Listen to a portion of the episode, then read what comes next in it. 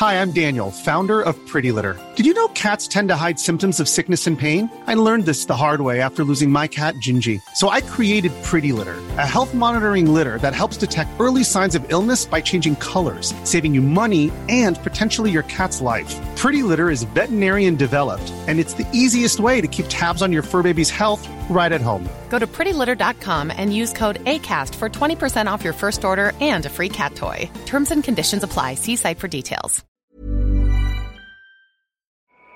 Hold on, everybody. Here it comes.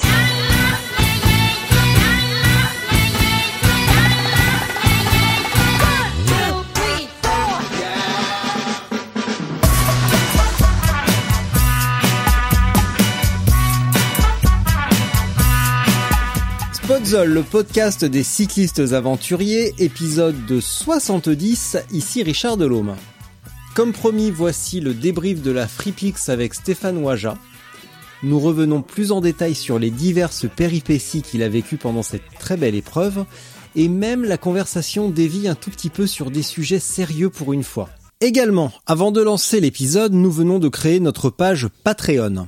Patreon, c'est un site où vous pouvez soutenir un artiste ou un podcast si vous le souhaitez. Ça marche sous forme d'abonnement mensuel avec éventuellement quelques avantages.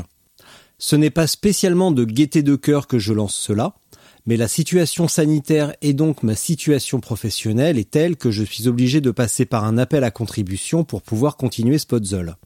De plus, la nouvelle version de Spotzol demande davantage d'espace serveur, il faut aussi subvenir à ses dépenses. Le lien est dans les notes du podcast, jetez un œil et soutenez si vous trouvez ça cool. Sans plus attendre donc, Stéphane Ouaja.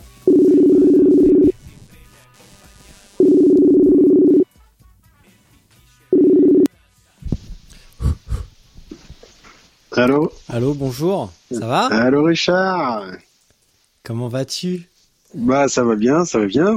Ça va mieux Là, je, là, je, me- je me réveille euh, une nouvelle fois euh, d'une sieste. Eh Mais t'as bien raison, t'as bien raison, surtout que par cette chaleur, euh, ouais, ouais. c'est c'est insupportable. Enfin, en tout cas, c'est mon côté méditerranéen. ah bon Je sais pas, on en a jamais parlé, donc. Euh, Ouais, je, je, je suis franco, franco-tunisien. Ma mère, est, ma mère est française et mon père est de Tunisie. Eh ben voilà, voilà qui est dit. Tout, tout simplement. Voilà. Et toi aussi, t'étais content de courir à l'Atlas euh, en février, dire bonjour à tes, euh, comme avait dit Sofiane, à tes cousins lointains? Ah, Plus ou moins dis- cousin. Effectivement, bah, d'une certaine manière, ça m'avait, euh, ça m'a fait euh, renouveler un peu avec mes origines, quoi. Donc, Ouais. ça faisait, ça faisait longtemps que j'avais pas été sur le continent africain et bah, voilà, bah, revoir un peu ces- cette ambiance, etc. Bah, ça, ça me faisait plaisir, quoi. Et du coup, euh, renouer avec tes, peut-être tes lointaines origines autrichiennes il y a deux semaines, ça t'a fait quoi? Ah ouais, là, ça m'a fait un peu plus bizarre. Là. Ah bah euh, oui, c'est pas la même ambiance, hein. ouais, L'Autriche. c'est- euh, L'Autriche, effectivement, c'est pas, c'est pas du tout la même ambiance et. Euh... Plus c'est un peu particulier. Moi, j'ai, j'ai chaque fois qu'avant les, les, les fois précédentes où j'ai couru, où je traversais l'Autriche, euh, par exemple sur les transcontinentales, etc. L'Autriche avait toujours été un, un pays un peu bizarre, où, avec euh, l'allemand, etc., où vraiment je perdais mes repères, etc. Et là, euh, bah là, il a, il a fallu y retourner une nouvelle fois et ça s'est plutôt bien passé, quoi. Donc, euh, on est content.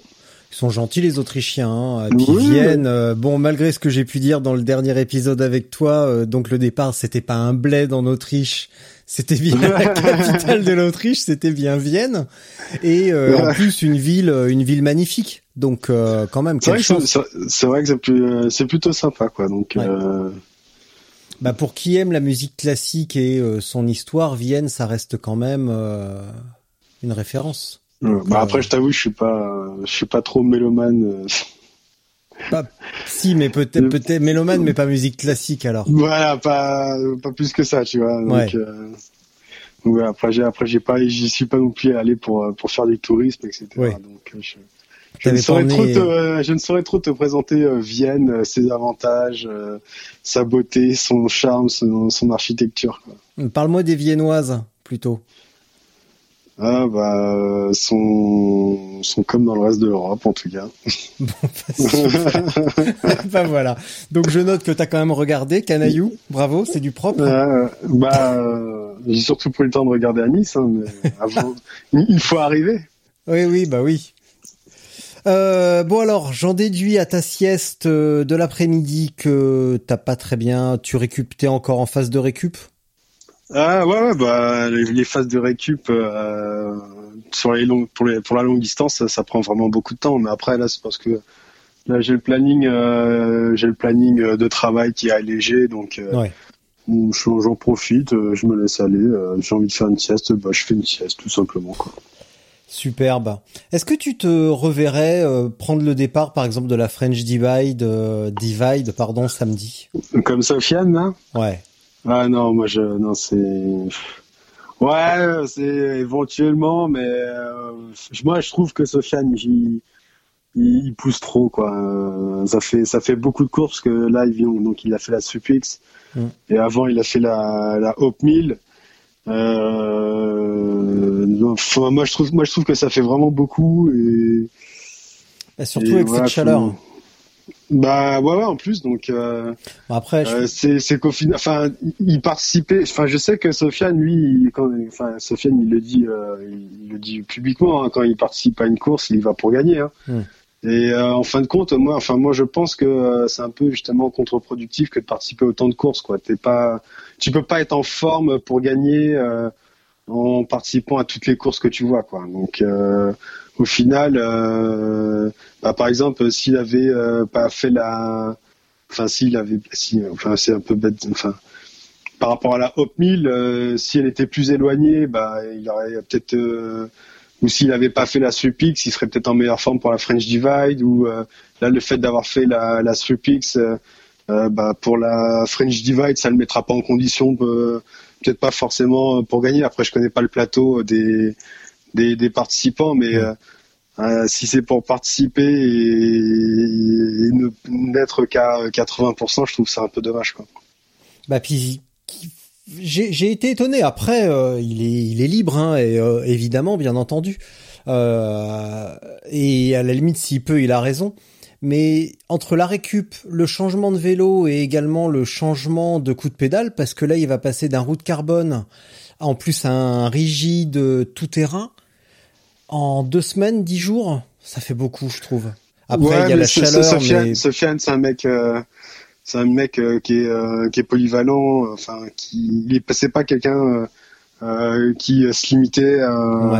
à un, seul type de vélo. Tu vois, il, faisait, bah, il, il était, il est coursier à vélo comme moi, donc il faisait beaucoup de routes. Après, sa passion était euh, par rapport aux courses de longue distance, était beaucoup plus dirigée vers le vers le VTT. Donc euh, sa, sa pratique était euh, euh, faisait qu'en tout, je pense, sa pratique est quand même assez équilibrée et Mm. il est à l'aise au- aussi bien sur euh, sur la, sur l'un sur un, un type de vélo qu'un qu'un autre quoi. Et je pense que ça c'est c'est c'est une, une grande force de de Sofiane et c'est ce qui lui permet de euh, bah, de sauter de la Hope 1000 à la Supix puis retourner à la French Divide. Donc euh, eh bien, pour écoute, ça je me je me fais pas de soucis pour. L'avenir nous le dira.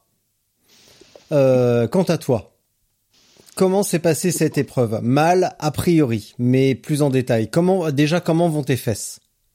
Ouais, ça va ça va mieux. Qu'est-ce que tu m'as fait rire avec j'ai le cul poncé Ah mais oui, non mais c'est horrible. C'est euh... non dans, dans l'ensemble. Alors dans, dans l'ensemble, euh, dans l'ensemble, ma course s'est très bien passée. Euh, sauf qu'à mon habitude, euh, c'est toujours dans les, euh, dans, dans, on va dire dans les derniers kilomètres, dans, dans, dans la dernière journée ou l'avant-dernière journée que il commence à m'arriver des, des pépins sérieux qui me ralentissent et qui me et qui me pénalisent quoi.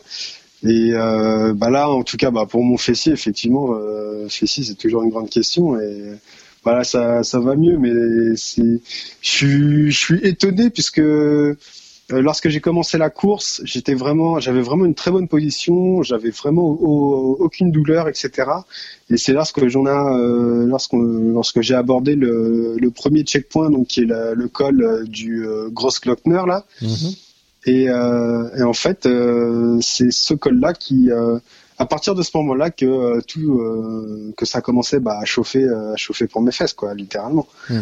Donc euh, c'est, c'est, je pense que je pense qu'en fait, par exemple, euh, si c'est pas une, une, question de position, mais je pense que si j'avais eu un, une cassette euh, avec plus de développement, parce que là je suis sur un sur une cassette 1132, et si j'avais eu la possibilité de mouliner beaucoup plus plutôt que de mm. plutôt qu'il que donner des coups de pédale en force, euh, j'aurais mon euh, j'aurais mon fessier qui serait beaucoup qui tiendrait une meilleure position sur sur sa selle voilà, et, en fin de compte, eh ben, euh, je me serais pas euh, abîmé le fessier euh, sur le gros Glockner. Puis, puis après, bon, bah après sur tous les autres calls, c'est tous les autres calls, c'est un peu la même chose. Mais je pense que voilà, je pense qu'avec un meilleur développement, vraiment adapté pour vraiment la haute montagne, il faut vraiment, je pense que je commence à parce que j'arrive à grimper le gros Glockner en 11.32, c'est c'est pas c'est pas un problème. Mais je pense que dans dans dans l'idée de, euh, de préserver mon corps euh, aussi bien en termes d'énergie que de bah, euh, que mon fessier. Euh, bah, je pense qu'il faut que je cherche, bah, faut que je me force à aller sur des sur des faut que je me force à aller sur des cassettes plus grandes comme 1136 voire voire maintenant là les cassettes qui vont 42 ou même jusqu'à 50 etc de manière à avoir une position plus stable en, en toutes circonstances quoi. Euh, oui, parce que c'est ce que tu disais. Euh, tu, tu t'arrêtais pas. Tu disais à force de faire des allers-retours sur la selle et à, à tirer sur le guidon, ça, ça indiquait que tu emmenais euh, gros et que tu forçais vraiment trop. Alors que, comme tu dis, avec une position plus souple, voilà, c'est ça. plus souple, bah, tu serais préservé les jambes, les articulations, les bras les trapèzes. là, là, là, en, soi, les, les, les, jambes, elles ont pas eu de, elles ont pas eu de soucis, mais voilà, c'est le fait, bah, de quand tu, quand t'es assis sur la selle et que t'es obligé de, bah, quand, quand tu pousses sur ta pédale, bon, bah, euh, ta, ta, pédale, elle va, euh, bah, elle descend, mais aussi ton corps a une réaction opposée mm. qui fait que, bah, que ton, euh, ta position sur la selle, elle est, elle est pour chaque, à chaque coup de pédale, bah, elle oscille d'avant en arrière sur la selle et et bah, c'est comme euh, bah, tu prends une éponge et tu fais ça sur euh, sur ta peau et tu, tu vois ce que ça donne quoi. Donc une euh, scotch Brit. Voilà, c'est ça. Une, ou alors une, éponge, une éponge Pontex, tu vois. Ou alors, ou alors, tu gardes ces braquets là, mais tu fais toute ta préparation avec des scotch Brit dans le cuissard. et pour la course, tu les enlèves. Ah bah ouais, mais après là il faut Là, il faut y aller à la, avec la corne. Là, là après, tu, tu laisses cicatriser ça pendant deux semaines. T'as 4 cm de corne sur le cul. Ah ouais, mais là, c'est, un peu extrême, là, quand même, comme entraînement. Ouais, peut-être. Je sais pas. Je vais y réfléchir. Donc, euh, donc voilà, je, je, me rends, je me rends compte que c'est pas qu'une histoire de position. Le, le, mal de fesses aussi. Enfin, pour quand tu quand tu t'es amené à grimper, etc. C'est mmh. également une euh, une, euh, une, une comment dire ah, j'ai oublié le mot. C'est aussi en fonction de bah, de ton braquet, de ta manière de pédaler, et comment tu montes un comment tu montes un col. Euh, j'ai deux questions. Ouais. Euh, avant de les oublier, je vais te les donner toutes les deux. Est-ce que, bon, histoire de parler très technique et intime, est-ce que, euh, parce que c'est aussi une question de poil, est-ce que tu rases, est-ce que tu mettais de la crème? Et deuxième question, est-ce que malgré toutes ces années d'expérience et toutes ces transcontinentales, euh, tu le sais pas, tu ne le savais pas, dès, tu n'as pas acquis l'expérience de, de la haute montagne malgré toutes ces expériences? Euh, alors oui, moi je moi je rase. Euh, Je rase pas juste avant la course. Je rase euh, je rase un peu avant, environ deux semaines avant, euh, pour laisser un peu de repousse, etc. Pour éviter les problèmes de petits boutons, etc. Mm. Euh, après, je ne mets pas de crème parce que je je, je je, je, je trouve qu'après en fait la crème à force de la crème quand tu pars pour une, une sortie euh, une hebdo quotidienne ou un truc comme ça euh, ta crème bon bah tu ton cuissard à la fin tu vas le nettoyer etc mais quand t'es en longue distance et que tu t'as pas forcément le les, les endroits enfin l'infrastructure que c'est-à-dire trouver un endroit pour euh, te foutre à poil littéralement et euh, rincer ton cuissard etc remettre de la crème je trouve que la crème en fait elle a un effet plutôt négatif après ça devient un peu une, une sorte de mélanger avec euh, avec la sueur, etc. Ça devient un peu une pâte un peu abrasive, quoi. Donc mm. c'est pas. Euh, ça, après, après un certain temps, ça devient contre-productif. Voilà, c'est pas, euh, c'est c'est pas foufou comme euh, comme solution. Et effectivement, après, au film, enfin, c'est vrai que c'est dur à accepter, mais je pense que depuis depuis le temps bah, que je fais de, de, la longue distance, j'aurais dû être censé avoir trouvé la solution ultime pour mon fessier et ce n'est toujours pas le cas. Donc j'ai toujours plus ou moins des difficultés, etc. à supporter les longues heures sur la selle. Et euh, bah, je suis, maintenant, je repars encore une nouvelle fois à zéro où il faut que je retrouve, euh, euh, faut que je trouve une solution qui aille bien également. C'est aussi, j'ai remarqué, en tout cas pour cette occasion-là, là, pour, pour la Supix, j'ai un souci au niveau de mon cuissard.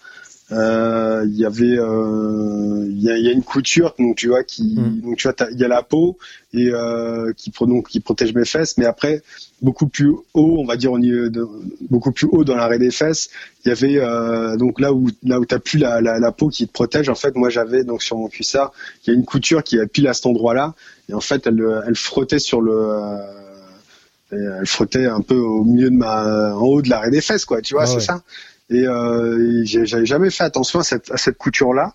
Alors pourtant c'est un cuissard, euh, c'est un cuissard à sauce que j'utilise depuis euh, euh, 3-4 ans maintenant et c'est la première fois qu'en fait que je me, je me rends compte que, euh, bah, que, que ça me fait ça quoi. Et, et bah voilà, maintenant je pense qu'il faut que je change également de cuissard, que je trouve un cuissard avec euh, un minimum de couture et des coutures qui soient positionnées pas aux endroits sensibles quoi. Donc donc voilà, c'est voilà, c'est une petite information que qu'il me faut une course complète pour me rendre compte que bah, le, cuissard que j'avais tout simplement était peut-être pas euh, le mieux adapté quoi. Quand tu dis à la fin, euh, bon bah voilà, c'est encore un fiasco, j'ai fait n'importe quoi, je suis dégoûté, et bien tu, tu conclus par un bon, je fais huitième, vous étiez 130 je crois au départ. Euh, et puis ça fait une moyenne de 430 km par jour. Est-ce qu'on peut vraiment appeler ça un fiasco? Est-ce que c'était la fatigue euh, C'est pas la fatigue? Effectivement, c'est euh, euh, enfin les 430 euh, ouais je crois que je suis à 430 435 km par jour mm. ce qui est quand même ma meilleure ma meilleure performance euh, sur ce type de course, puisqu'avant celle-là, je, crois que j'étais à 390 km par jour. Et sachant qu'en plus là c'est de la montagne. Mmh. Après je me pose la question, c'est est-ce que le fait que ce soit de la montagne m'ait permis de faire plus de kilomètres, puisque donc tu te as beaucoup plus de périodes en descente, ce genre de choses. Donc bon ça, les, les raisons, j'en suis, j'en suis pas encore certain. Mais euh, mais voilà, donc je me dis qu'effectivement, euh, je fais, même si je fais huitième, euh, le, en fait, la, petite déception, c'est que je pense que j'avais le niveau de faire dans le top 5 en fait. J'avais le niveau d'entrer dans le top 5 et euh, malheureusement pour différentes euh, péripéties qui me sont arrivées sur la course, bon bah je me retrouve à tomber euh, au moins sixième et et dans les, les, dernières heures, dans les trois quatre dernières heures, je me retrouve à perdre encore deux places supplémentaires. Donc tu vois, c'est plus ça la, la déception.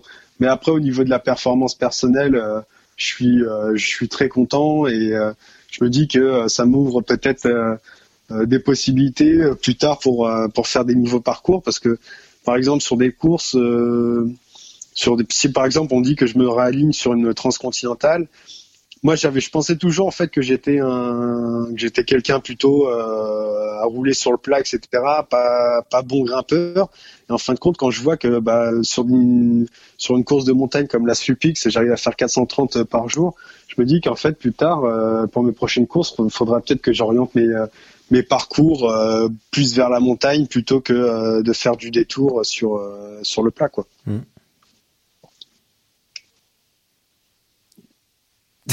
je sais pas, quoi... ah, je sais pas quoi dire là. Il y avait une autre, il y avait une autre partie à la question. non, non, non, non, non, non, bah non, non, non, non, non, parce qu'on a parlé de ton, de tes poils de cul, on a parlé de la crème, on a parlé euh, de ton de ton expérience à acquérir au fil des, bah au fil des années. Donc euh, non, non, c'est bon, on est, euh, on est au complet. Et puis ben là, on vient de parler de ta, de, de, de ton ressenti, de ton ressenti sur la, sur la performance. Qu'est-ce qui s'est mhm. passé dans les euh, dans les dernières heures? Parce que je je sais pas, je pense que tu l'as vu et j'ai trouvé ça euh, plutôt cool. C'est que la couverture de l'épisode de la semaine dernière de ton carnet audio, j'ai fait une capture d'écran de ta de ton truc Facebook où tu mets mais c'est quoi le bordel avec la trace? Ouais, Et j'ai trouvé ça très drôle parce que ça j'ai trouvé que ça résumait parfaitement ton état d'esprit à ce moment-là. si on peut dire. Bah ouais, c'était un peu, c'était un peu le bordel. Euh, essayer de comprendre ce qui allait, ce qui allait pas, etc. Et c'est quoi cette histoire de boucle? J'ai pas très bien compris. Euh, alors en fait, euh, ce qu'il faut savoir, c'est que, euh, enfin moi déjà, je me suis inscrit très tard dans la course. Mmh. pour la course, quand lorsque j'ai appris que, donc, que la Silk Road Mountain Race était annulée, donc c'est-à-dire aux alentours du du 15 juillet, donc tu vois la la Strupix, elle elle, elle est lancée même pas deux semaines après quoi. Euh, donc euh, je me suis euh, inscrit assez tard, donc j'ai chopé des les traces GPS des parcours obligatoires et il s'avère qu'en fait très rapidement juste après que je les ai que chopées, moi les traces elles, ont été modifiées pour ajouter un peu de difficulté, pour ajouter des trucs un peu sympas, etc. Et, en fait, bah, sur donc sur le parcours final qui dure quand même 550 km, il y a un moment où bah, je me il y, avait un parcours avec une petite boucle à faire, un truc euh, un, peu euh, comment dire, un peu visuel, c'est-à-dire assez joli à voir, etc. Et, qui était indiqué sur le donc sur le tracker. Et moi, je l'avais pas sur mon sur mon GPS, donc ça a commencé à un peu à merder à ce, à ce moment-là. Donc moi, cette boucle-là, je l'ai pas faite j'ai continué à tracer. Et on commence à m'envoyer des messages. Ouais t'as pas t'as pas fait la boucle etc et tout. Et je comprenais pas trop pourquoi en fait moi j'avais pas fait cette boucle là hmm. et plus loin euh, plus loin sur la trace euh, à un moment je, donc euh, j'arrive sur les on va dire c'est sur la dernière portion quasiment donc on se laisse descendre quasiment jusqu'à Nice donc dans les on va dire 50 derniers kilomètres où là complètement où je m'écarte euh, de, la trace et pendant euh, pendant 10 bandes quoi. Alors que moi j'étais persuadé d'être sur la bonne trace et c'est après plus tard que j'apprends qu'en fait il y avait une donc une deuxième version de euh, donc du parcours final mmh. qui avait rajouté donc toutes ces choses là et qui faisait que le, une bonne partie du parcours changeait. Enfin sur, surtout sur les 50-70 derniers kilomètres. Et le temps que je m'en rende compte, euh, bon bah voilà, j'avais fait déjà 10 km euh, dans le vide, quoi. Donc il a fallu que je refasse, euh, que, il a fallu que je fasse demi-tour, que je me refasse les, les, 10 bornes, juste pour revenir dans, dans, dans, le bon chemin, quoi. Ouais. Donc voilà, c'est c'est un truc qui m'a un peu énervé. De, de, de, me taper des, une erreur de, de trace GPS, puisque normalement, enfin, que tu te trompes sur une, sur ta trace GPS parce que tu l'as mal planifié, parce que voilà, tu n'avais pas vu qu'une route était interdite au vélo, ce genre de choses, un, tunnel ou euh, je sais pas un chemin de gravier qui n'était pas prévu. Tu vois, ça c'est une chose. Mais se planter sur une, sur une, sur une partie du parcours qui est euh, donnée par euh, par le par l'organisation, euh, voilà, là ça me fout les boules quoi. Hmm. Donc d'autant plus que ça pardonne pas parce que tous les autres qui ont la bonne, ben, bah, il trace tout droit, il n'y a pas d'erreur et voilà. donc euh, chaque erreur coûte encore plus, euh, euh, encore plus de temps quoi. Ça veut dire que tu étais inscrit à la Silk Road? J'étais inscrit à la Silk Road, ouais. J'étais inscrit à la Silk Road. Nelson a tenté jusqu'au dernier moment bah, de faire en sorte que le que, la course ait lieu, en, espérant que les choses s'améliorent, etc. Euh, tout en donnant tout en donnant la possibilité bah, aux participants qui savaient d'avance qu'ils pourraient ne pas ne pas euh, ne pas euh, ne pas participer bah, de pouvoir se rétracter et être remboursés. Mm. malheureusement, ouais, malheureusement, au dernier moment, bah, les, les conditions par rapport au Covid 19 au Kyrgyzstan bah, se sont aggravées. de ce que je sais, bon, en fait, ils ont fait un confinement un peu à peu près en même temps que nous, mais le, le Kyrgyzstan était pas était pas spécialement concerné encore à ce moment-là. Et c'est qu'après lorsqu'ils sont sortis de confinement bah que vraiment eux ils ont commencé à avoir donc des je pense des arrivées d'étrangers euh, atteints du Covid etc qui ont fait que bah, c'est qu'à partir de ce moment-là que que les choses ont commencé euh, sérieusement pour eux. Et euh, donc euh, beaucoup beaucoup de cas etc on entend parler de, de beaucoup de personnes qui se meurent à la maison puisqu'il y a très peu de lits de réanimation euh, au Kyrgyzstan. Mm. Donc, euh, ce qui fait que euh, bah, le l'État se retrouve en plus pris dans un étau puisque dû au premier confinement, bah, économiquement le pays va pas très bien. Euh, ils peuvent pas se permettre d'en faire un deuxième confinement, mais je crois qu'ils l'ont quand même fait, de souvenir. Donc voilà, c'est assez une, une, situation très compliquée et pour pour le Kyrgyzstan et c'est pas clairement pas le moment finalement donc pour que de faire une course que de faire une course là-bas quoi. Hmm. C'est bien que c'est c'est plutôt courageux de la part de Nelson de rembourser les, les participants. Ouais, bah c'est, je sais que c'est pas le cas pour euh, pour toutes les pour toutes les structures. Hein. Euh, après, il y a différentes modalités de euh, différentes modalités de, de remboursement, 50% ou je sais pas quoi ou à complet. Tout le monde ne fait pas la même chose. Tout le monde n'a pas forcément la capacité financière de faire un remboursement, mais mais bon, voilà, je pense que tous ceux qui organisent une course actuellement euh, font ce qu'ils peuvent pour essayer de contenter un, maximum de monde. Euh, je sais que par exemple, euh, Chilcoot, je crois qu'ils ont reporté la, BTR, la TCR, ils ont complètement annulé. Enfin voilà, c'est chacun, enfin chaque organisateur essaie de trouver la meilleure solution. Je, je pense pas qu'aujourd'hui il y ait des organisateurs dans dans, dans, la discipline qui peuvent se permettre de euh, entre guillemets de mettre un plan euh, à ses participants hein, puisque la, la communauté est assez petite ça parle très vite donc euh, le but c'est de faire en sorte que tout le monde y trouve son compte et pas juste d'être une machine afrique et de dire merde aux participants bon ben voilà tant pis pour vous quoi donc donc voilà est-ce que, est-ce que j'ai bien compris ou au début de l'épreuve, tu te nourrissais de petits oursons? C'est ça?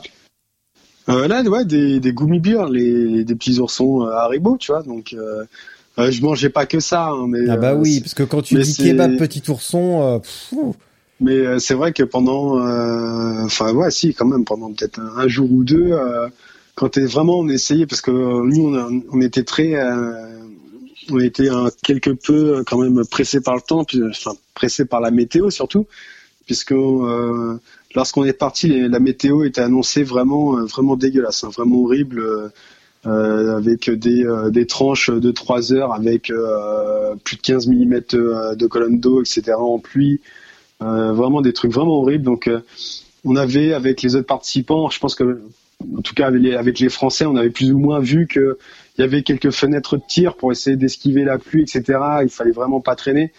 donc tout du moins, en tout cas, atteindre euh, le Gross Glockner et derrière euh, l'Italie, euh, le côté Bolzano, etc. le plus rapidement possible pour éviter les premiers épisodes orageux.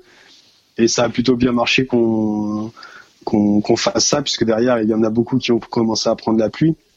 Nous on l'a vraiment bien esquivé. Mmh. Et mais pour ça, bah, il faut faire un peu des, il faut faire quelques sacrifices. Euh, tu manges, t'as pas vraiment le temps de manger grand chose, etc. Et mon premier repas, ouais, je le fais qu'à la fin de la, qu'à la fin de la, je crois, de la deuxième journée, si je me trompe pas, euh, où je m'arrête dans un kebab, donc euh, du côté de l'Italie, si je me trompe pas, euh, où je, je, je, prends le temps de, de, prendre un petit kebab et de euh, et de manger autre chose que euh, bah, des sneakers ou des ou des petits oursons, ce genre de choses, quoi. Mm. Je reviens sur ton volume quotidien, donc en une moyenne de 432, ça fait combien d'heures de, de sel par jour?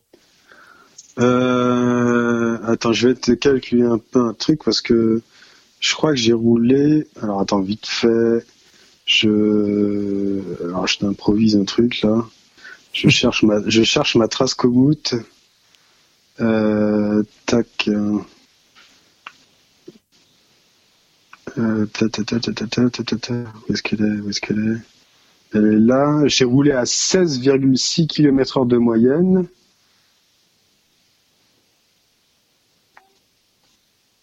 Non, ça peut pas être ça.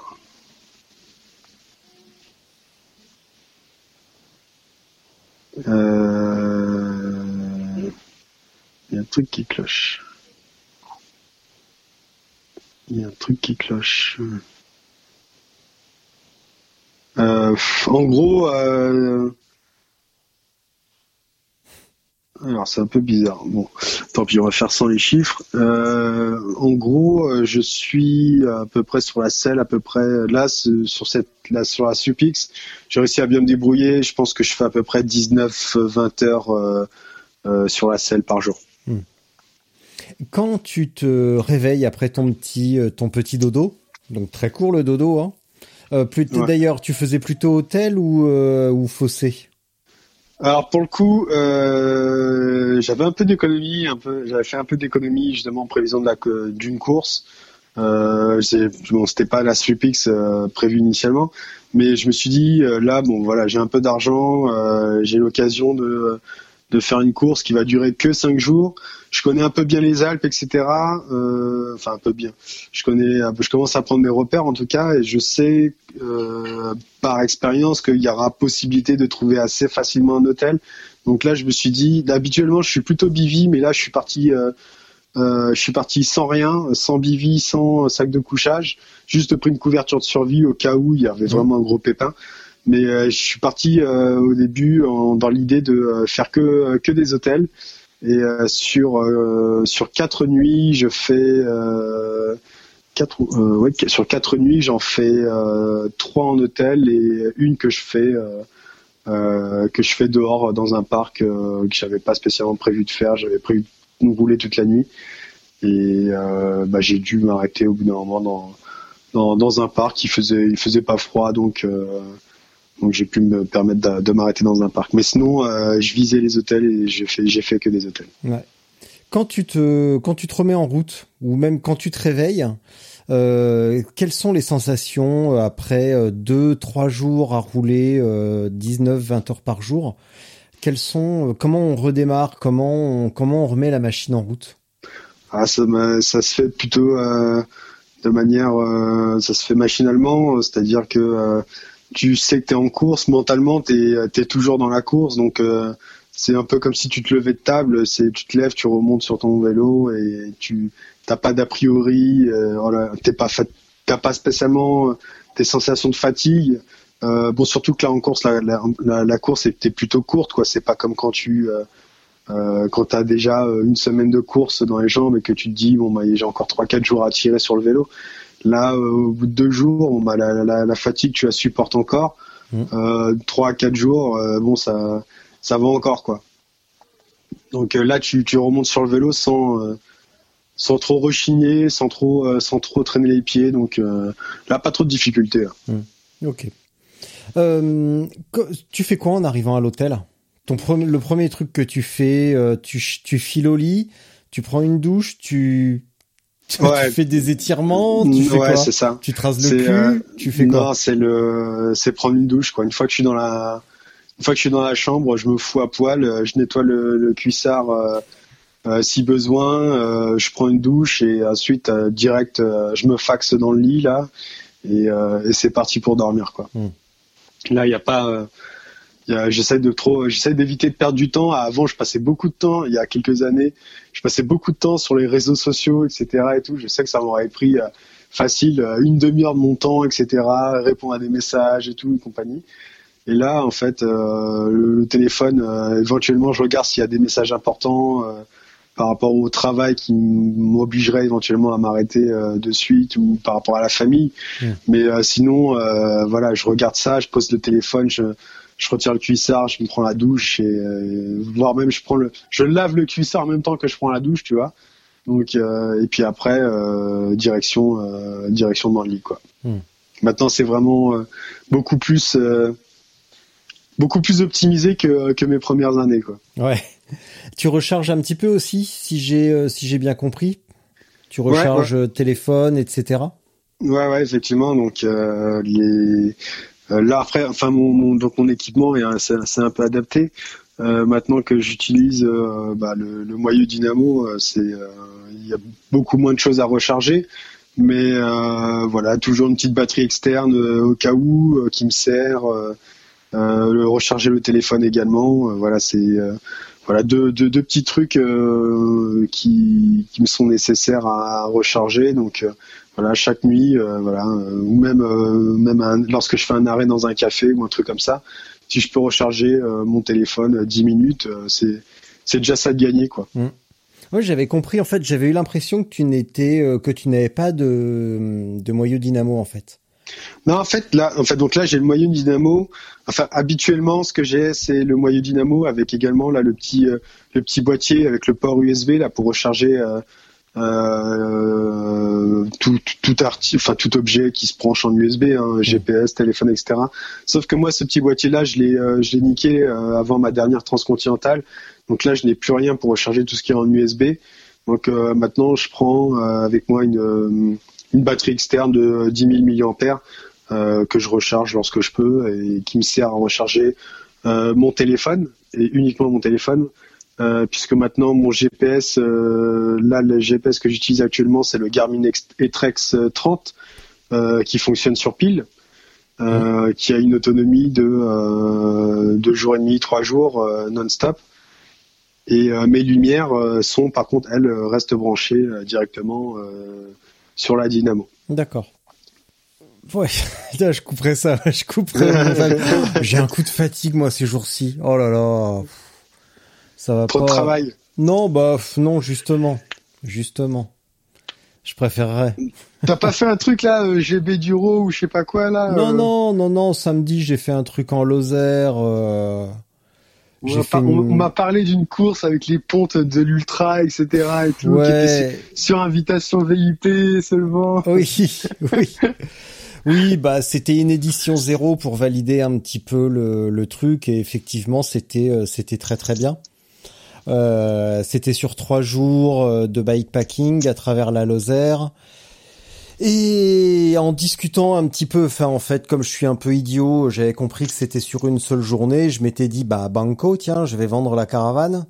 Et puis en fait c'était sur trois jours. Et bah quand j'ai appris ça, bah j'ai pas changé d'avis. J'ai décidé de le faire sur trois jours. Mais en fait il aurait fallu que je parte beaucoup plus tôt. Donc euh, pour faire les trois traces, euh, il aurait fallu que je parte beaucoup plus tôt que 5 heures du mat euh, avec cette chaleur. Euh, ce qui Ouais. fait que l'après-midi en 34 à 34 degrés, euh, j'ai perdu euh, bah j'ai perdu mes j'ai perdu mes jambes en route. T'as perdu ta dignité sur le- sur l'école. Non non non non non non, ma dignité de ce côté-là, elle est très bien, je faisais le même poids euh, à la fin. C'est pas le problème, j'ai mon mon mon cuissard était toujours propre. Mais euh, non non, ça c'est pas le problème, c'est juste que je supporte pas la chaleur. Euh, toi t'as des origines méditerranéennes, moi c'est nordique.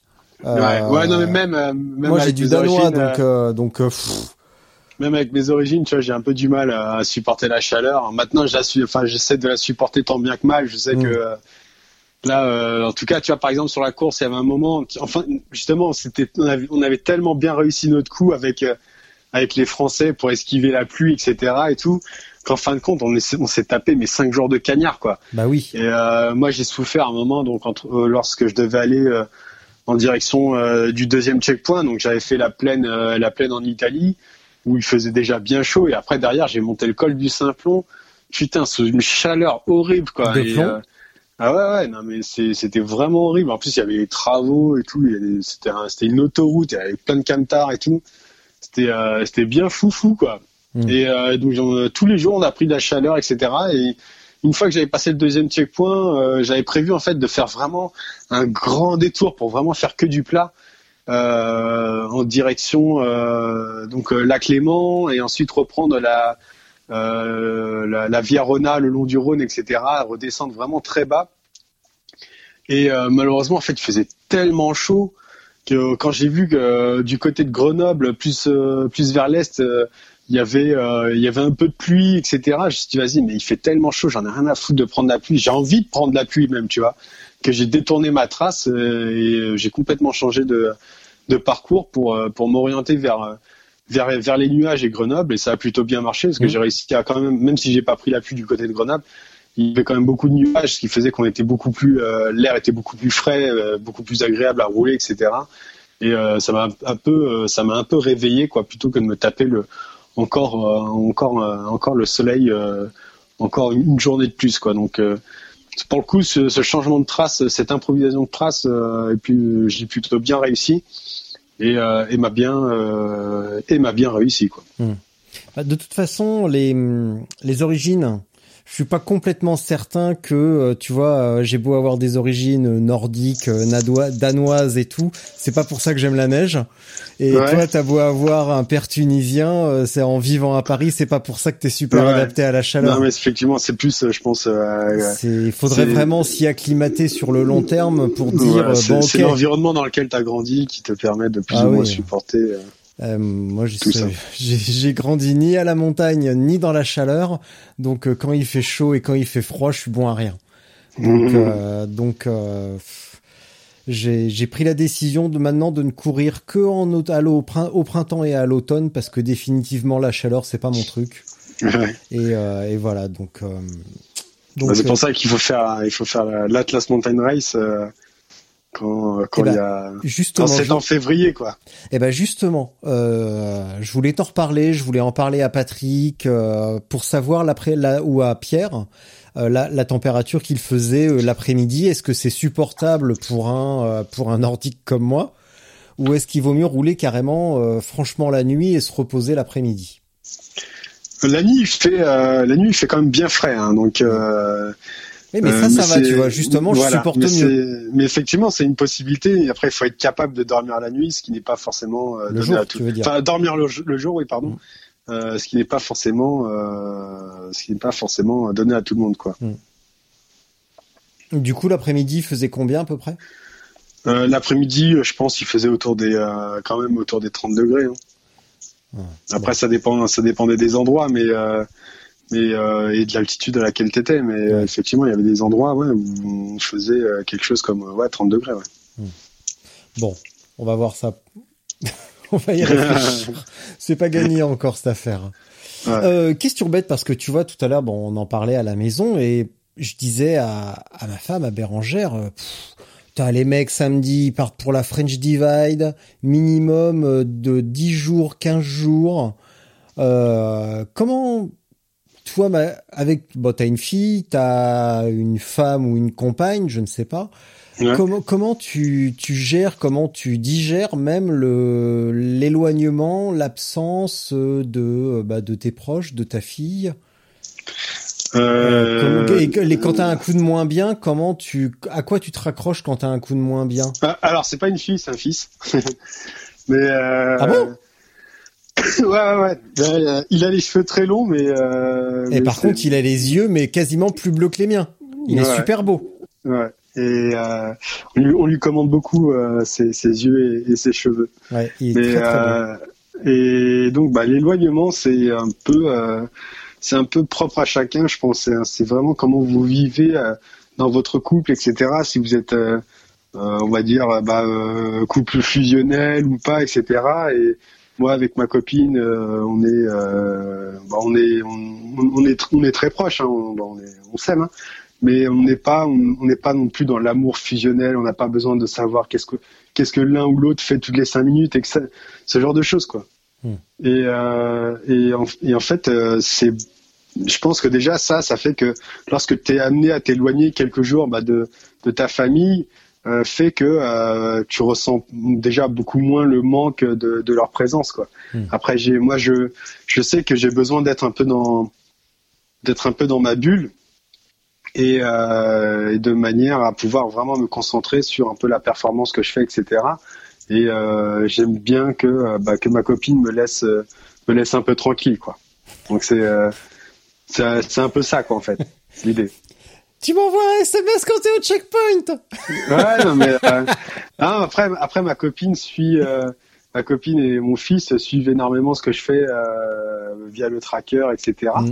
Bah oui, quand mais, même. euh, mais voilà, après, donc, tant- en fait, eux, tant qu'ils reçoivent des, euh, tant qu'ils reçoivent des notifications via les trackers, euh, via les Instagram et compagnie, ils se font pas de, Ouais. ils se font pas de mourons, quoi. Donc c'est ça, Ouais. quoi. Ah, Nous c'est pareil, on a on a établi un code depuis l'année dernière, c'est pas de nouvelles, bonnes nouvelles et j'appelle euh, de temps en temps histoire de dire que ça va. Mais si t'entends pas parler de moi ou que t'as pas de nouvelles de la gendarmerie ou des pompiers, c'est que tout va bien. Donc euh, Voilà, c'est, c'est exactement ça, quoi. C'est, euh, si t'appelles et que le téléphone est, est coupé, Ouais. c'est normal. euh, Euh, c'est, si j'ai besoin de toi, tu, je t'appellerai. C'est, Voilà, comme ça que tu peux le voir. Je suis à un endroit sympa, euh, tiens, euh, il y a un paysage, ça te plairait. J'ai vu euh, oh, euh, samedi, j'ai vu euh, trois chevreuils, un renard, un renard magnifique, c'était complètement dingue. Ouais. Et un chevreuil qui, euh, quand il m'a vu, il a fait demi-tour, il a fait un bond de deux mètres par-dessus une barrière, avec une fluidité, une aisance, euh, à limite un petit peu suspension en haut, tu vois. Genre Ouais. Michael Jordan euh, en plein dunk, petite suspension et bam Reparti en courant, c'était super beau. Ouais, Donc, ouais, euh, tu vois, c'est, c'est, ta manière de, euh, c'est, c'est la manière dont, chacun a, Ouais. euh, que, que de vivre son couple, quoi. Donc, euh, Ah, après, effectivement, les, ceux, ceux qui sont euh, fusionnels, qui ont besoin de communiquer, de communiquer toutes les cinq minutes, Ah ouais, euh, je leur conseille, je leur conseille pas, euh, l'éloignement d'une d'une longue d'une ultra d'une ultra longue distance quoi. Ah, c'est plus par rapport à la aux enfants, tu vois. Au début, j'avais aucun problème.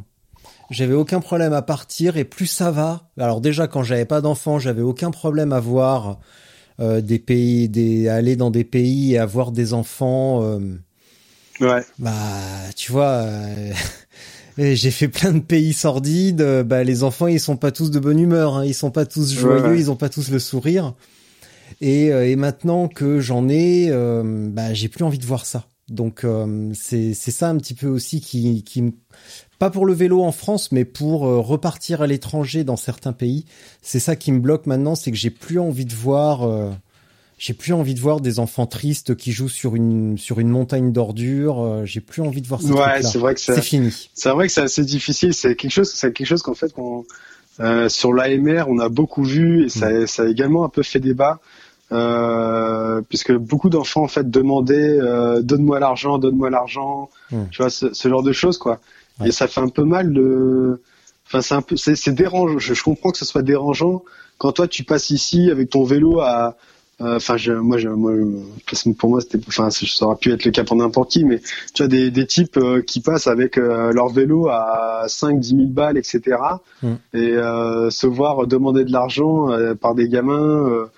Et puis s'ils refusaient, par alors après ça c'était le, le, le le revers de, de, de la médaille, c'est aussi que voilà, si tu leur donnais rien du tout, euh, parfois certains se sont fait euh, jeter des cailloux, quoi, tu vois.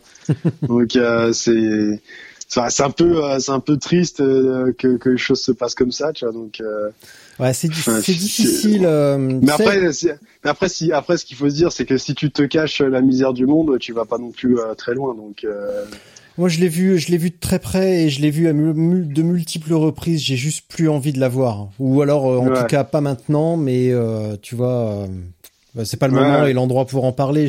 quand on se verra, je te raconterai. Mais moi, ça va, j'ai ma dose.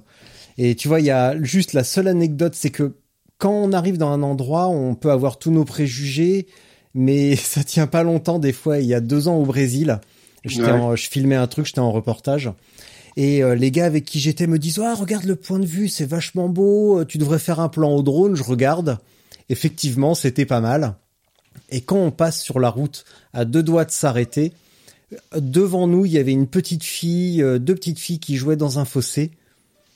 Et je me suis dit non je peux pas. Je sortirai pas mon drone super cher à cet endroit devant les petites filles qu'on n'a peut-être jamais vues et que ça va être l'attraction. Et non je le sens pas je me barre. Je, on avance et je ferai ça plus tard. Je remonte dans le dans le 4x4 avec les mecs, on fait 200 mètres. Et en fait il y avait la grande sœur des deux filles qui était euh, dans le fossé elle aussi, mais sur son ordinateur, sur Facebook avec le téléphone à côté en partage de connexion.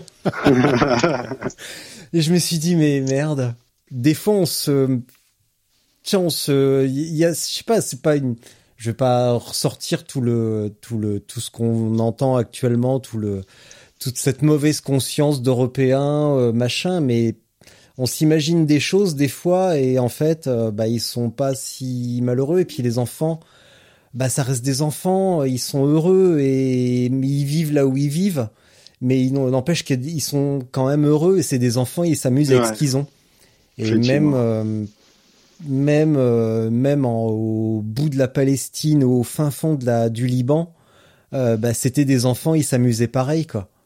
Et, Mais c'est juste que quand tu les vois dans les campements euh, à la frontière syrienne, oh, putain, t'as du mal à croire qu'on puisse s'amuser ici et pourtant ils s'amusaient. Mais moi je m'amusais pas du tout.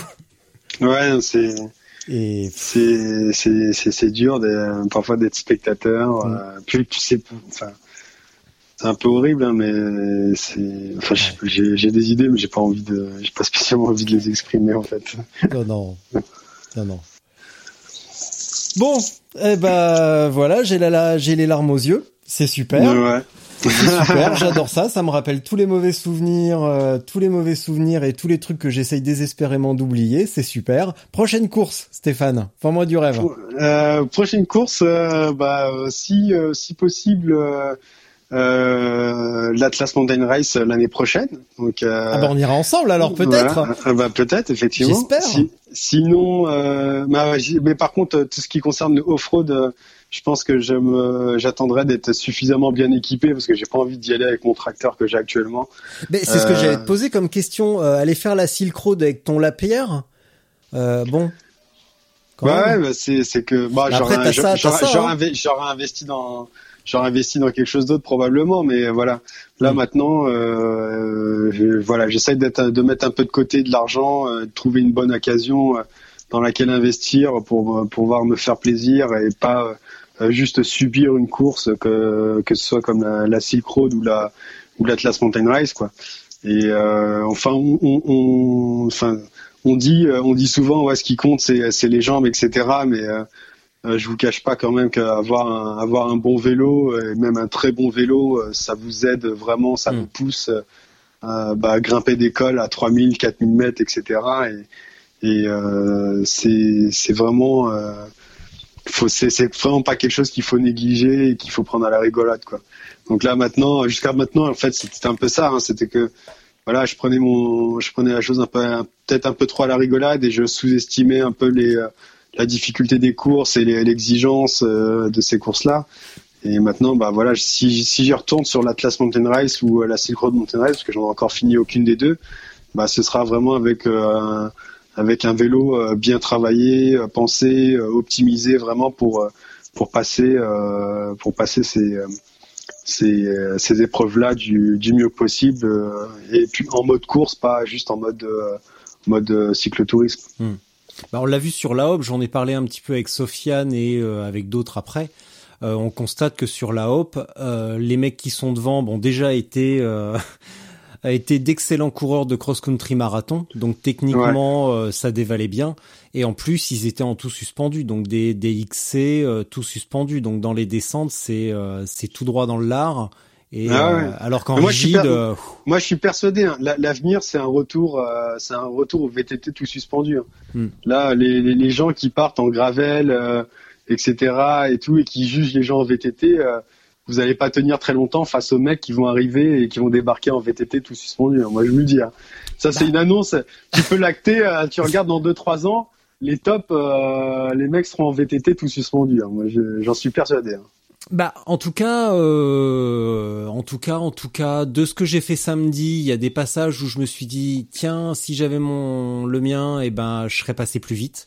Je sais pas si je serais, je pense que je serais allé un poil moins vite dans les montées et évidemment un peu collé sur les parties très roulantes. Mais par contre, je serais allé infiniment, plus vite en descente. Et sur des parcours cassants comme à la Hope, comme à l'Atlas, euh, même en termes de confort et puis en même en termes de traction quand ça patine un peu, euh, tu mets les suspensions à mi-course, et eh ben il y a de la traction. Alors que euh, en tout rigide, et eh ben ça patine. Et puis dans les descentes, euh, bah t'es debout sur les freins. Alors qu'en suspendu, tu peux tu peux descendre à bloc, fumer des clopes. Ah. Ah sur l'Atlas, j'y allais, hein, rien à foutre de avec j'avais 140 mm de débattement à l'arrière, rien à foutre de la pierre au milieu, etc. Moi, tu sais, les gens, je voyais les gens faire des zigzags gauche-droite. Moi, j'y allais au bord de la falaise à fond. Hein. bah oui. C'est c'est dingue. C'est pas, pas, de temps à perdre. Hein. Et en plus, t'as un vieux modèle, toi. T'as un vieux, t'as un vieux suspendu. Ouais, un vieux suspendu, ouais. Donc, enfin, il a, il a quoi il a, il a, il a 5-6 ans, c'est ça, même plus. Ah non, beaucoup plus que ça. Oh il est de 2000, 2008 ou 2009. Ah, mais c'est la folie. Donc il avait, il avait, euh, il avait euh, au moins 10 ans, euh, hmm. si ce n'est 12. donc ouais. Non, c'est même avec mon vieux suspendu, c'était, enfin, c'est, tellement plus agréable de se dire que que t'as pas à, te crisper. De, déjà pendant les montées, t'es là à tirer sur ton cintre, etc. Et si après pendant les descentes, t'as même pas l'occasion de te relâcher, etc. Euh, c'est c'est horrible. Non, moi je moi je je suis persuadé que la, que, que l'avenir euh, du gravel c'est de retourner euh, sur des sur des bases VTT, on va retourner sur du base sur des bases cross country avec des débattements des, avec les petits débattements là de 60 60 80 là. Moi ce que moi idéalement ce que je ce que j'aimerais me, me prendre ce serait un un tout suspendu type Specialized Epic euh, avec 80-90 mm de débattement quoi. Mm. Un vélo qui tape euh, qui tape un peu en dessous des, euh, très légèrement en dessous des 10 kilos. Donc par rapport au gravel tout, tout rigide, etc., il, il a pas, il a pas à rougir. Euh, il a les, avec maintenant avec tous les systèmes de blocage des suspensions, euh, avec les commandes, les trucs maintenant, c'est des trucs dignes de la NASA, etc. La télécommande au, au, guidon. Résultat, tu lâches jamais ton guidon, tu bloques, tu débloques à volonté. Très honnêtement. Que maintenant, quand tu es sur le plat, t'es plutôt, t'es, es plus collé, t'es dans les montées, t'as la motricité dans la descente, tu as, tout le confort, le débattement, etc. Moi, euh, moi, je vous le dis, hein, le, le, Tout dépend des parcours. Tout dépend des parcours, vraiment. Euh, je pense que, ouais, je pense que même sur des parcours roulants, on restera, enfin, on verra probablement quand même revenir des, euh, des vélos cross-country semi-rigides euh, beaucoup plus euh, beaucoup plus en masse. Euh. Ça dépend. Je, suis j'adhère totalement à ton analyse.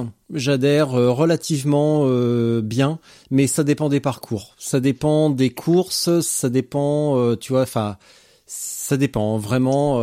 faut si ça secoue, oui, mais s'il y a du roulant en grande quantité, en grande proportion, euh, c'est une, comme me le disait Pierre Arnaud Le Magnan, c'est une question de proportion. S'il y a 60% euh, de roulant et un petit peu de tabassage, bah vaut mieux prendre un truc qui roule vite avec un gros plateau. Mais si euh, s'il y a 60-70% de tabassage, effectivement, de la suspension et du gros pneu. Mais, mais bon, là, on arrive à un autre problème, c'est qu'il faut plusieurs vélos.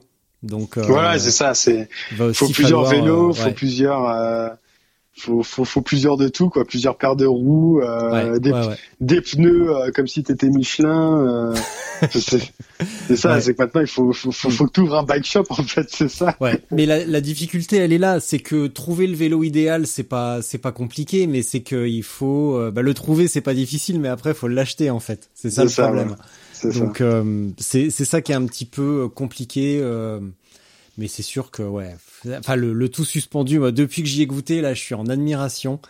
Et euh, même si j'adore le gravel vraiment, euh, le, tout suspendu, c'est puis ça rend tellement dingue quand je bloque les suspensions, mais ça rend de folie. Ça, ah, c'est génial.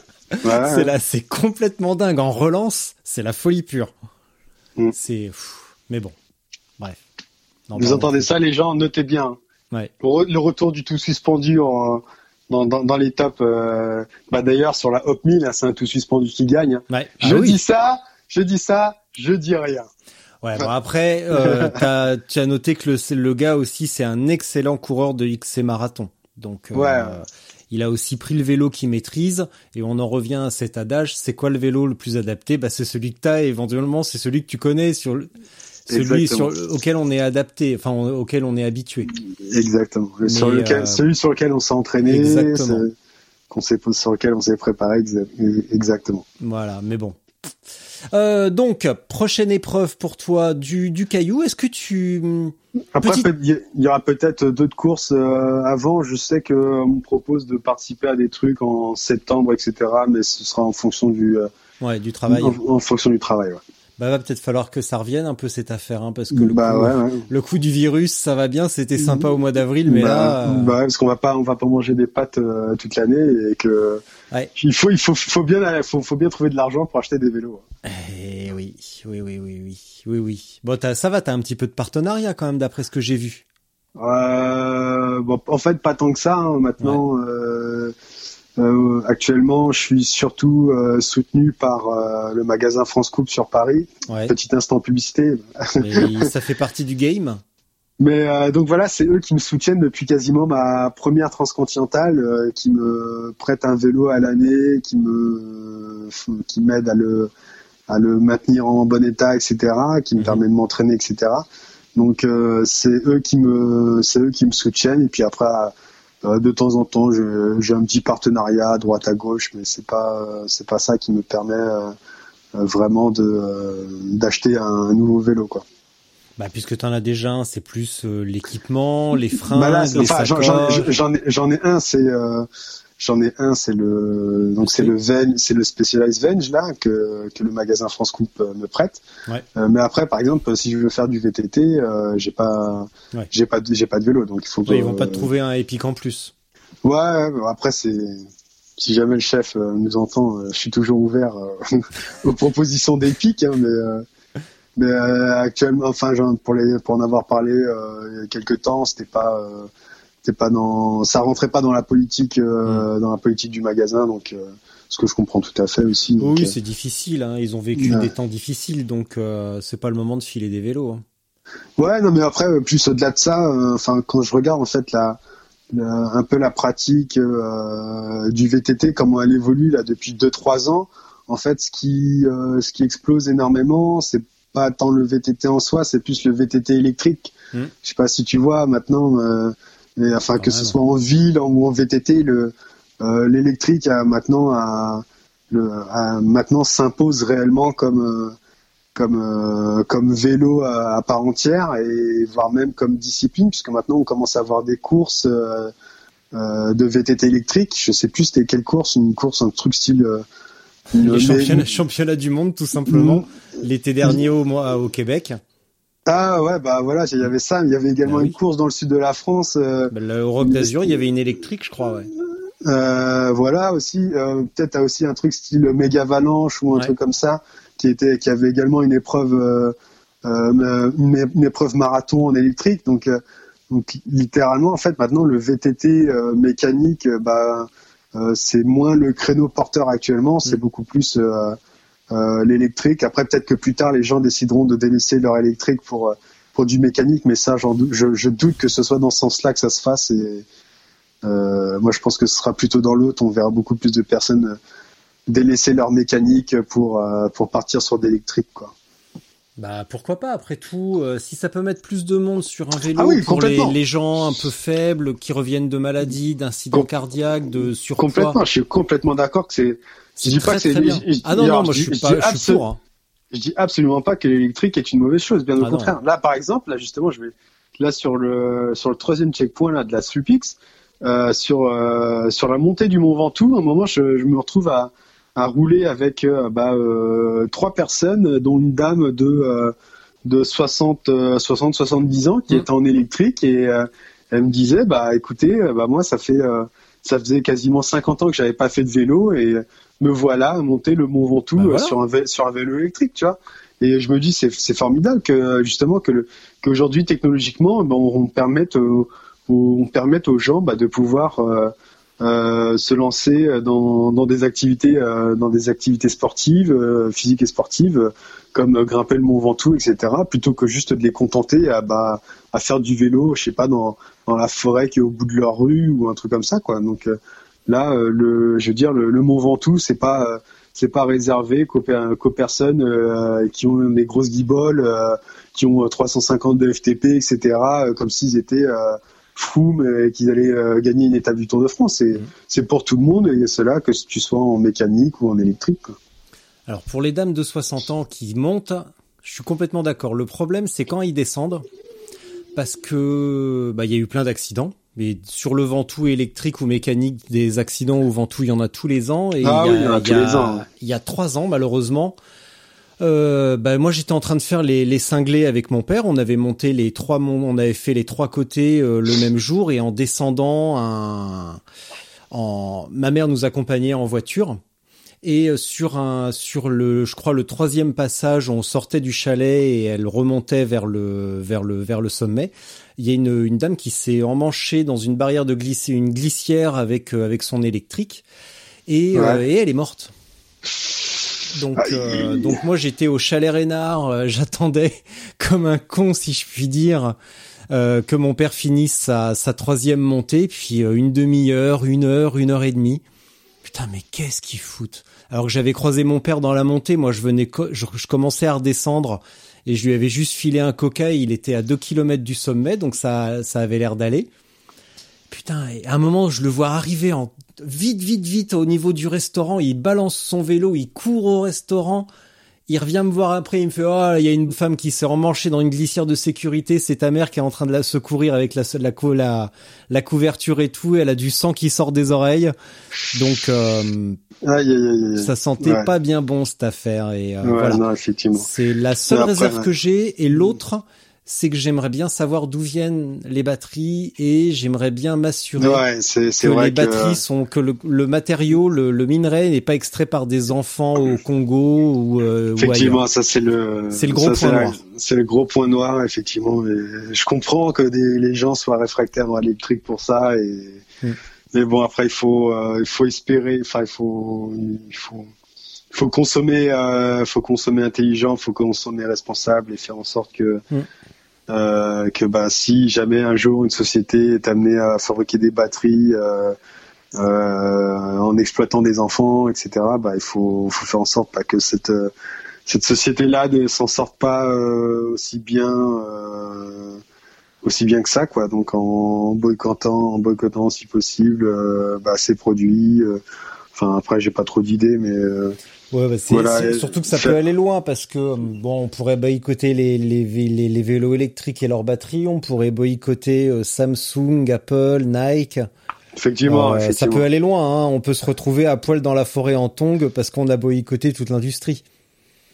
Mais bon, si. Eff- eff- effectivement c'est vrai que c'est c'est un peu euh, ça ouais il faut, faut faut sanctionner en tout cas l'exploitation des, des enfants euh, et voilà on parle c'est moi où j'ai l'impression qu'on va c'est un podcast qui va être très triste Non, bah non, non, non, non, non, il est, bah non, il est pas triste, mais bon, Euh, il y a des fois, il faut quand même se poser des questions et, euh, et réfléchir un peu sur le monde qui nous entoure.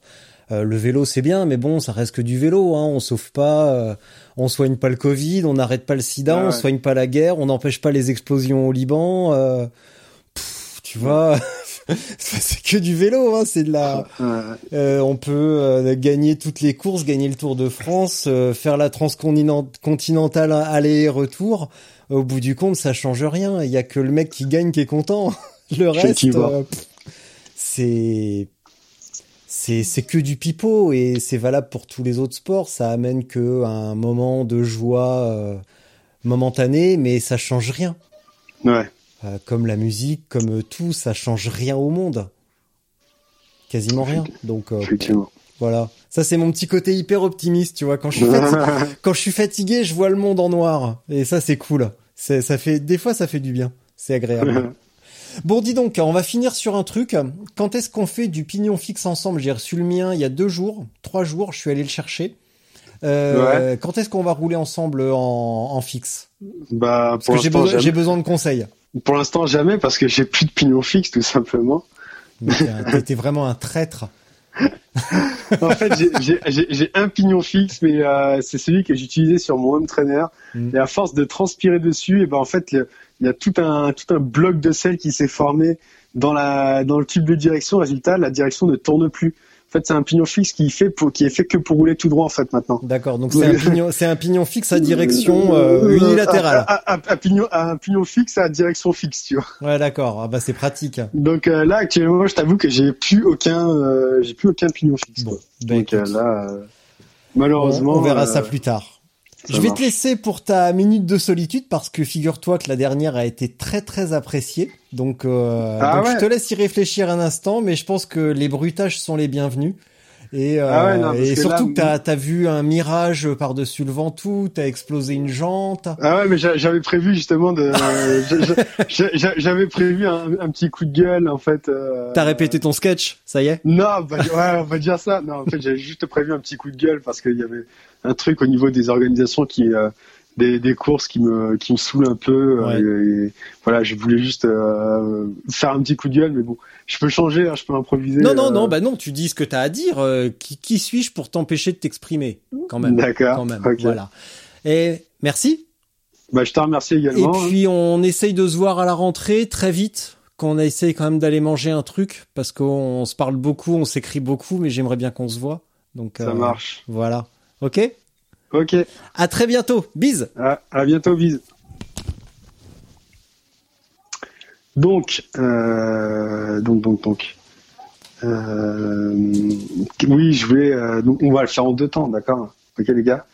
D'abord, le- donc le petit coup de gueule, c'est c'est le l'obstination des organisateurs à, à toujours rajouter des des petits morceaux sur leur parcours obligatoire, des trucs qui sont euh, qui, qui, sont vraiment casse-couilles quoi. Genre on a grimpé le Gross Glockner, donc déjà le col euh, monte à 2000, euh, un truc style 2350 et un 2400, et après tu vois en haut, t'as encore un, tu sais, cette, cette, petite merde, tu vois, qui, qui, qui, te fait monter tout en haut d'un pic, tu vois. Tu vois, t'as déjà galéré pendant 5 heures à grimper sur la route, etc. Alors t'as vu à, t'as vu à 500 km déjà des deux côtés du col et compagnie. Maintenant, l'organisateur, tu vois, il faut encore qu'il te fasse monter encore tout en haut, tu vois, genre, tu sais, la, la, petite aiguille, tu vois, où il faut, qui en plus, bien sûr, pour une montée, euh, tu sais, c'est pas sur du bitume, tu vois, c'est encore du pavé de mes couilles, quoi. Donc tu vois, était là à grimper, etc. et tout, t'as aucune motricité sur ton vélo de route, sur le pavé, le truc il est à 12%, alors t'es là comme un con, tu grimpes et compagnie, pour, en fin de compte arriver tout en haut et avoir la même chose que ce que t'avais à 150 mètres de dénivelé plus bas, quoi. Enfin voilà, c'est, enfin je parle pour le pour la Spulpix, mais c'est le cas pour tout, pour toutes les courses. Hein. Les gens, les, organisateurs se sentent toujours obligés de oui, on va aller en haut du col, mais on va même faire plus haut que le col, on va prendre tout en haut de l'aiguille, de la pointe, de tout en haut, etc. Mais putain, mais ça sert à rien. Arrêtez, arrêtez. Si vous organisez une course, ne nous, obligez pas à, taper les 150 mètres, 150 euh, mètres de, dénivelé en plus là pour euh, juste euh, pour rien quoi en fait. Il y, a, un panneau en haut, ok c'est bon. On a déjà tapé 2400 mètres, c'est bon. Hein. donc voilà, à chaque fois, quasiment tous les checkpoints, t'as toujours un truc inutile à faire, etc. après, il y avait un truc avec un barrage là le deuxième checkpoint, le col du Sanech, quoi.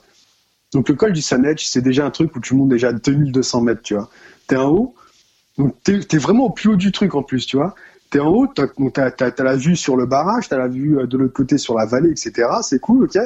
Et après, non, faire le faire le checkpoint ici, tu vois, ça suffit pas, tu vois. Il faut que tu redescends, en contre, de, de l'autre côté, il faut que tu bascules, il faut que tu descendes encore 150 mètres, tu vois pour aller à Perpète, je sais pas, il y avait une sorte, il faut que tu tapes encore 10 bornes là pour rejoindre un, petit lac ou je sais pas quoi. il y avait un petit panneau qui devait faire, un petit panneau qui devait faire, je sais pas, un truc style, euh, je sais pas, euh, euh, genre 10 cm sur 15, un truc comme ça, avec écrit col du Sanetch, tu vois. Mais voilà, on a dû taper 10 bornes pour aller chercher ce petit panneau de mes couilles, quoi. Et après, donc derrière, bah, il faut que tu fasses demi-tour, parce que forcément, le col du Sanetch, c'est que dans un sens, hein. Donc tu fais demi-tour, il faut que tu retapes les 150 mètres que tu as descendu euh, lorsqu'une fois que tu avais basculé, tu vois. Et ça, c'est casse-couille, ça sert à rien. Pourquoi vous rajoutez des trucs comme ça? On est arrivé à 2200 mètres, laissez-nous kiffer à 2200 mètres et laissez-nous repartir, quoi. Oh la vache, ça me saoule le ouf, quoi. Donc après, on est reparti. Euh, après, qu'est-ce qu'il y avait? Euh, Ah, le dernier checkpoint, donc le Mont Ventoux. Encore là, c'était ça quand même, ce qu'il a fait, c'était intelligent le checkpoint commençait au, au le checkpoint commençait au, niveau du chalet. Donc ce qui faisait qu'en fait, si on montait par saut ou par euh, ou par bédouin, et eh ben en fait euh, on arrivait donc au niveau euh, au niveau du chalet et il fallait donc éviter de monter à Malocène parce que si tu montes côté Malocène, tu montes et ensuite tu es obligé de redescendre tu vois jusqu'au chalet pour retaper la montée, tu vois le truc qui sert encore une fois à rien quoi. Mais heureusement, le Ventoux est bien fait, il y a trois montées, saut, bédouin, malocène, et on suffisait de monter soit par saut, soit par bédouin, et on arrivait au chalet au début du checkpoint. Ça, par contre, ça c'était bien fait. Donc ça, mes félicitations euh, euh, au, chef. Et, euh, et, oui, donc pour vous raconter le, le, Ventoux là, donc j'étais en train de me monter. Alors je vous raconte, hein, euh, j'essaie de mettre un peu quelques boutages, mais il n'y aura pas de bruitage parce qu'il se passe pas grand chose sur le Mont Ventoux quand tu montes à, à 10 heures du mat, tu vois. Comme tu es tout seul, donc tu es là, tu es tout seul. Comme ça, petite danseuse. Bon, en plus, non, ça va, ça. On, grimpe, on grimpe du côté saut, tu vois, ça roule plutôt vite.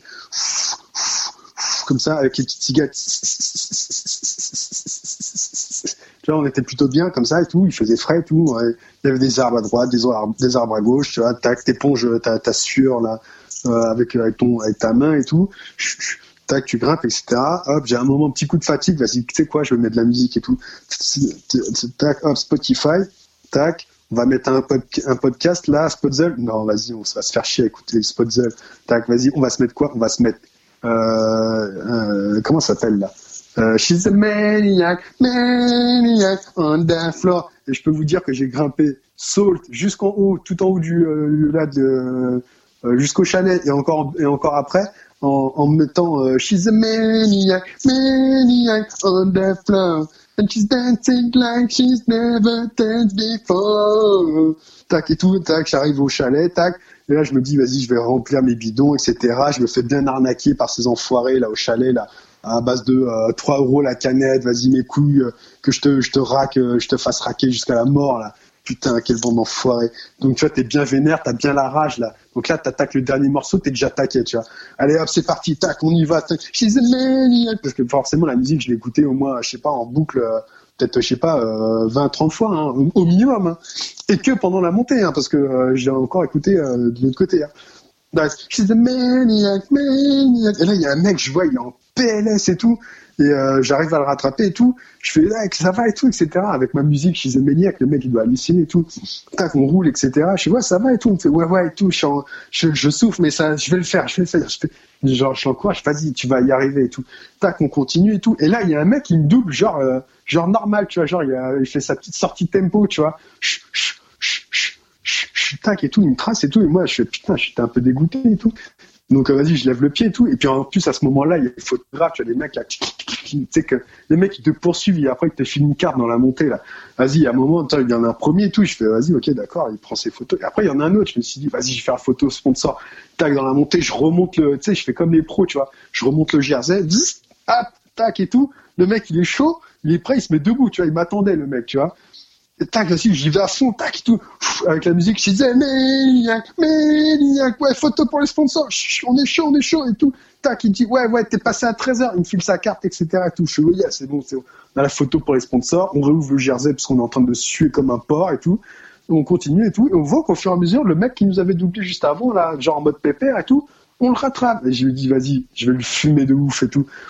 Et tac, là, tac, clic, clic, clic, je passe les vitesses et tout, tiens, je, re- je retire des dents et tout. Là, je on y va en force et tout.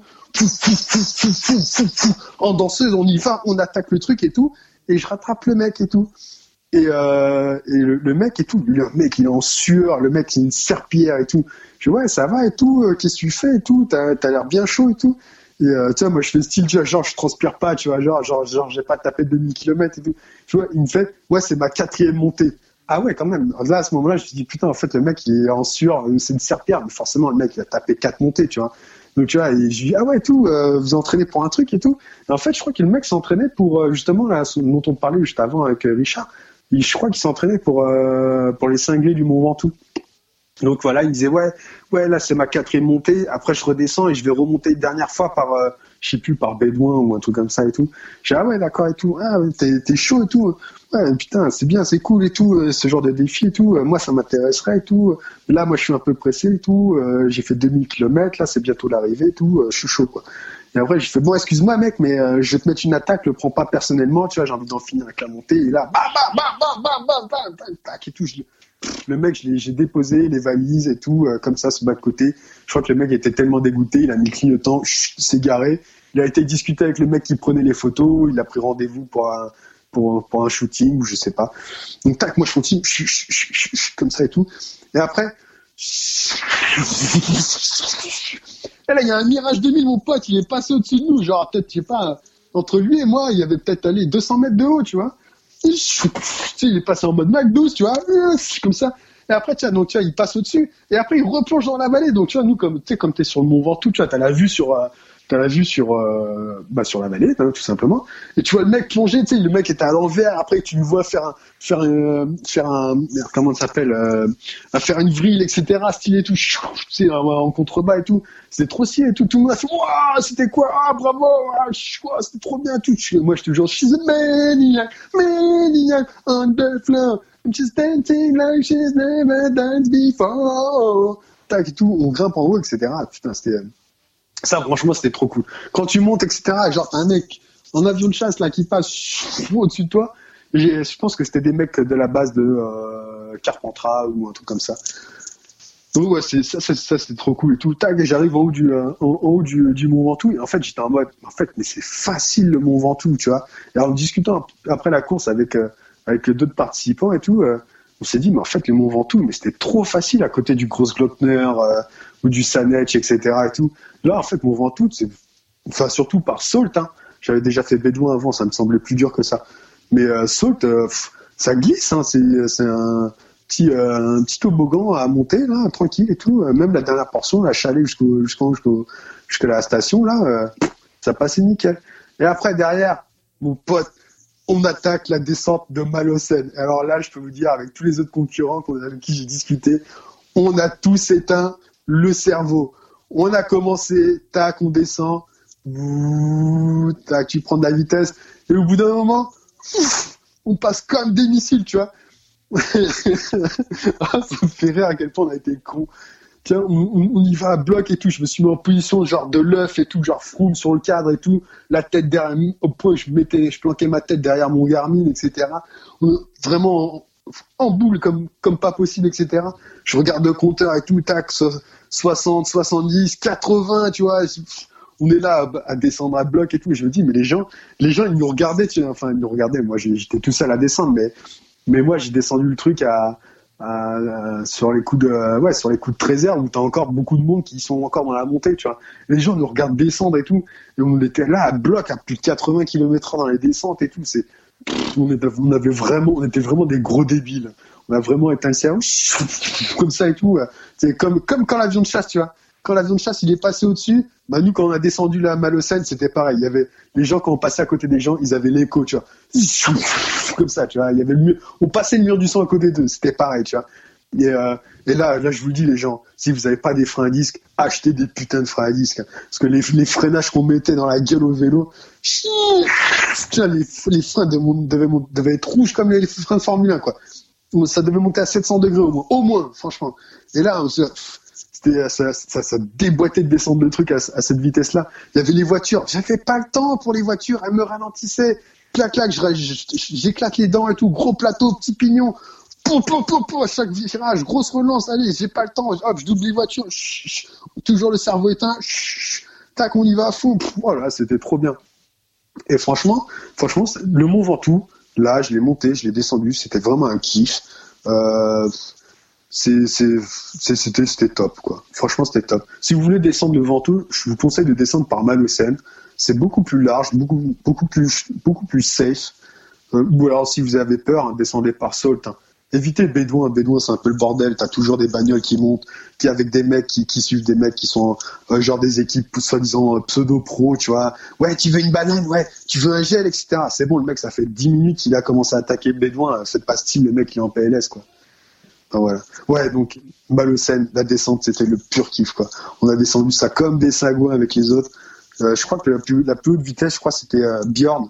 Je crois Bjorn Lennart, je crois qu'il a descendu le truc à plus de 90 km heure et tout. C'était n'importe quoi ce qu'on a fait.